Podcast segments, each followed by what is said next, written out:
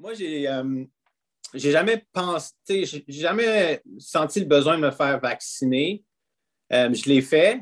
Encore une fois, je ne l'ai pas fait parce que je n'avais besoin, moi.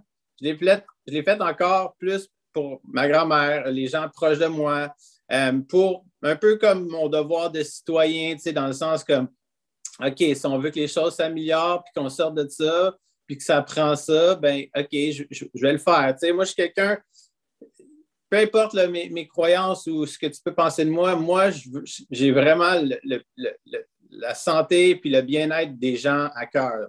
Comme je suis quelqu'un qui j'aime voir les gens de bonne humeur, j'aime aider les gens.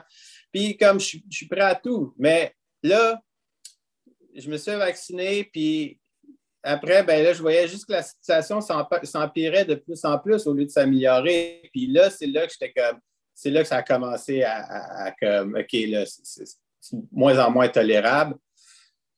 Je suis un gars super patient, mais à un moment donné, euh, gars, c'est limite. euh, c'est ça. Euh, je veux dire que là, à un moment donné, ça, a débordé. Puis c'est là que c'est là que j'ai décidé d'agir puis d'arrêter, tu sais, d'arrêter d'attendre puis d'espérer puis whatever.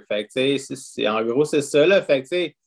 Pour répondre à la question, oui, ça a évolué, puis j'ai appris plein d'affaires à travers tout ça. Je ne sais pas si tu vas en parler, mais c'est sûr que moi, ça m'a apporté. La pandémie, pour moi, ne m'a pas affecté tant que ça, parce que je travaille autonome. encore là, je, sympathise bien plus avec des gens qui l'ont eu plus difficile que moi. Moi, je ne me plains pas de ça. Euh, j'ai appris plein d'affaires, mais je trouve ça dégueulasse, euh, ce qui se passe, puis comment on essaie de tout contrôler, puis qu'on nous fait croire qu'on a notre bien à cœur puis notre santé quand visiblement, c'est pas le cas.